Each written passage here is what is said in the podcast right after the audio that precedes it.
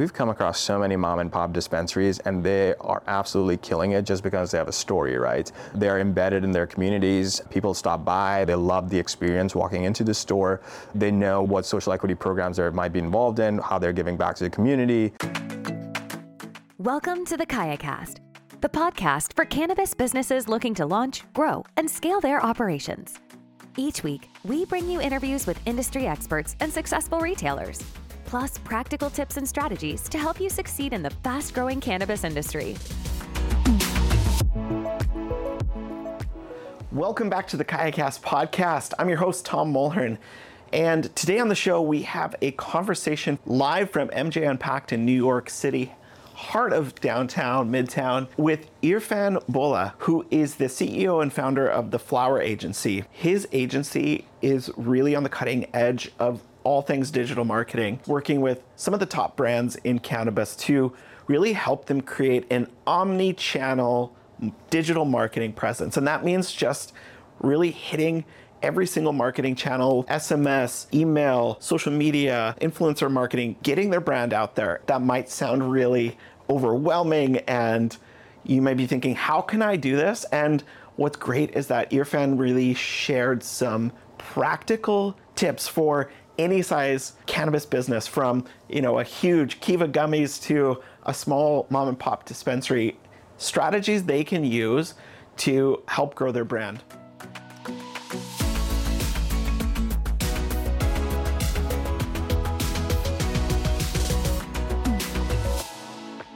Irfan Bhola has over 15 years of experience as a digital marketer, making him an exceptionally qualified and skilled professional.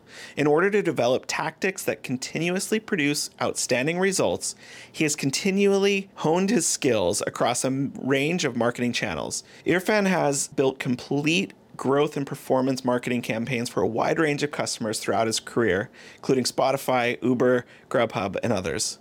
Irfan entered the cannabis market in 2019 by starting the Flower Agency, a custom omni channel marketing firm that focuses on working with cannabis and psychedelic brands, retailers, advocacy organizations, and ancillary services. So, Irfan, welcome to the KayaCast podcast. Tell me a bit about your background and how did you end up in cannabis? I grew up in Pakistan. I moved to the US when I was 18 not knowing what I would do with my life. I've hopped around quite a bit. So New York is the 11th city I've lived in. I've lived in four countries and hopped around from doing architectural engineering to selling softwares. And I've always been a huge advocate of cannabis. I was like that kid in college who was kind of breaking all the rules in the fraternity and apartment complexes and you know just inviting everyone to smoke a bong with me. I started studying the cannabis marketing arena back in 2019 and we saw a huge void in the industry when it comes to marketing given all the restrictions by, you know, Google, Facebook, all the platforms. That was the exciting and interesting part for us. We are like, okay, let's experiment.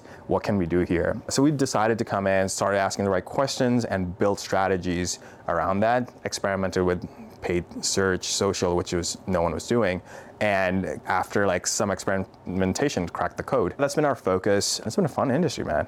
Well, now you've done digital marketing with huge brands like Spotify and Uber. So, how does marketing in cannabis compare to those other industries that you worked in? We actually look outside of cannabis and see what's transferable, what these innovative companies are doing who are at the forefront of marketing, and whether that's acquiring new customers, driving sales, collecting email addresses. We looked at how can we make that transferable but also compliant.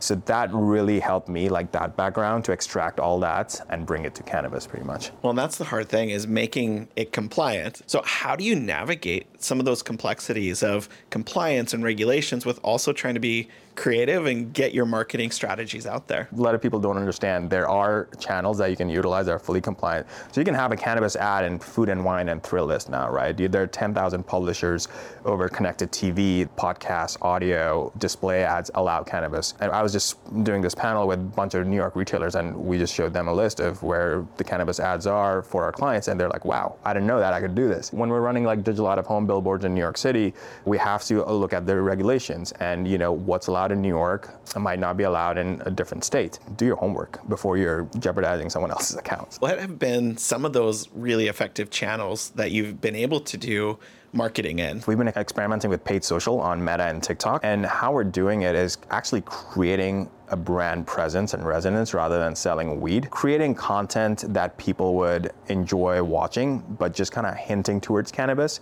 rather than explicitly be like, hey, this is my store, go purchase, you know, an eighth for this amount. So that's been very effective as creating a brand loyalty within certain markets. Another big push we've been doing this year is influencer marketing. Nano or micro influencers cost like three to 400 bucks for a post. And it's very effective because you have someone vouching for your brand and then you have exposure without jeopardizing your social media accounts and having someone else advocating for your brand. Those strategies work really well. And then once you do that post, we actually take that post and then run other digital ads with it so kind of repurpose that all the time. What are some of the tactics and strategies that you've seen that really help brands stand out in those markets where it's you see cannabis on every single corner. It takes uh, multiple touch points for a brand to really resonate with a consumer. So that's why when we are looking at marketing, you know, we're like, let's connect and engage with your customer over different channels, right? So if you're sending them an SMS, an email, they might not open it, they might look at it. But how about like they're reading an article in Food and Wine and we put a display ad or, or a lifestyle video within that, and then maybe they go on social and then they see you again. Subconsciously, that customers start recognizing your brand and that's that's what happens. Like you know, you're buying shoes or these direct-to-consumer pants or whatever sweater. I see a lot of ads, and I'm like, ah, okay, I might buy this. It might not work for everyone. And the other thing is, you have the bud tenders. They can educate people about the brand, connect with them, do bud tender education, event activation. Uh, so try to connect with your communities. And we've also seen a lot of brands like do really cool events where they're bringing people in, educating them about what the product is, the story behind the product, meet the founders, and have like really creative branding. Now, what about for like a really small retailer or even some of the social equity licenses here in New York. What advice would you have for them when it comes to marketing? Have some sort of a unique proposition, right, around your around your brand or around your marketing. If you don't have the budgets, at least like start working on your CRM, collect email addresses, see if you can engage with those people. And that's you can do it on your own. You know, send them an SMS. So those are like some of the basic stuff you can do. And then you can obviously like have your own social media page up. And a lot of people actually do engage with brands on Instagram and TikTok now. So even if you don't have a social media manager, all you have to do is just like have your bud tenders kind of post something about it. Or if you have a new product, just, you know, make sure you're kind of like talking about that. Or even just like pick up your phone and just give someone a journey inside your store. You know, that really helps. And to be honest, we've come across so many mom and pop dispensaries and they are absolutely killing it just because they have a story, right? They're embedded in their communities. People stop by, they love the experience walking into the store. They know what social equity programs they might be involved in, how they're giving back to the community. As you see the cannabis industry kind of evolving and changing, how do you see digital marketing kind of playing into that? And how is the flower agency kind of leading the role in that change? It's more and more about personalization, right? Like, I don't have kids, I don't want diaper ads, you know, but I would like an ad for a product I purchased and I would like to see my options. Personalization trend, that's becoming more of a norm these days. And, you know, just kind of understanding your audience persona through that really does help. And, you know, as things progress, like even like, you know, now Twitter, Facebook, Google, they're like loosening their restrictions around cannabis. So you will have more and more platforms available.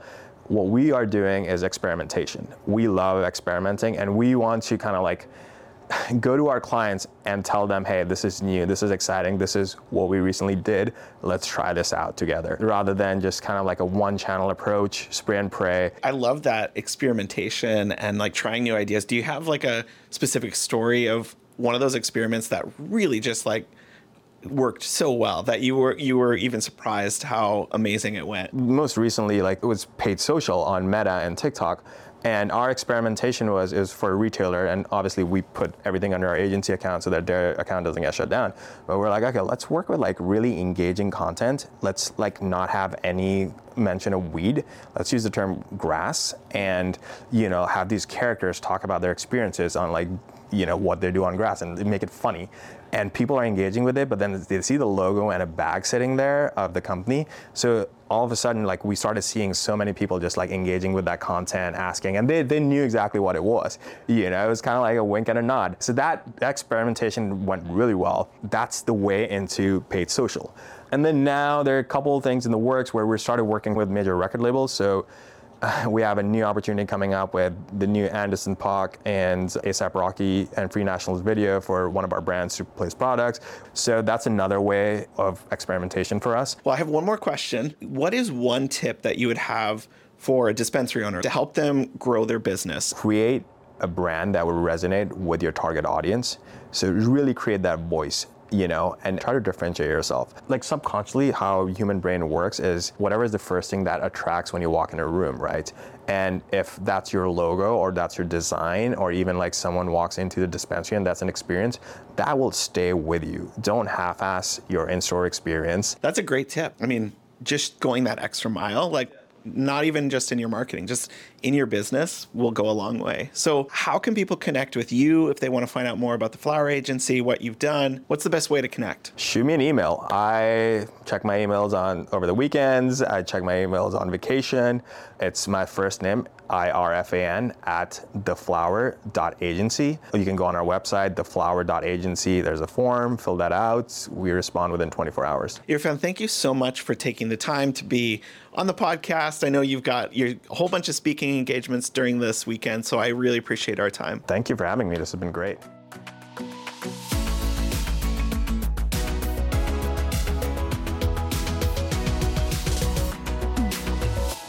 One of my favorite things about that conversation was that Irfan is working with some of the biggest brands, not just in cannabis, but just in general. But what I loved was the fact that he gave strategies for giant brands to really excel in the market, as well as smaller brands. And to be honest, most brands in this industry are smaller brands that are bootstrapped, that are just trying to make it through. And so taking some of the strategies that have helped these giant brands grow and succeed and using them in your dispensary, your cultivation facility, your cannabis brand is really going to help you stand out from your competition. I'm so thankful for this time to talk.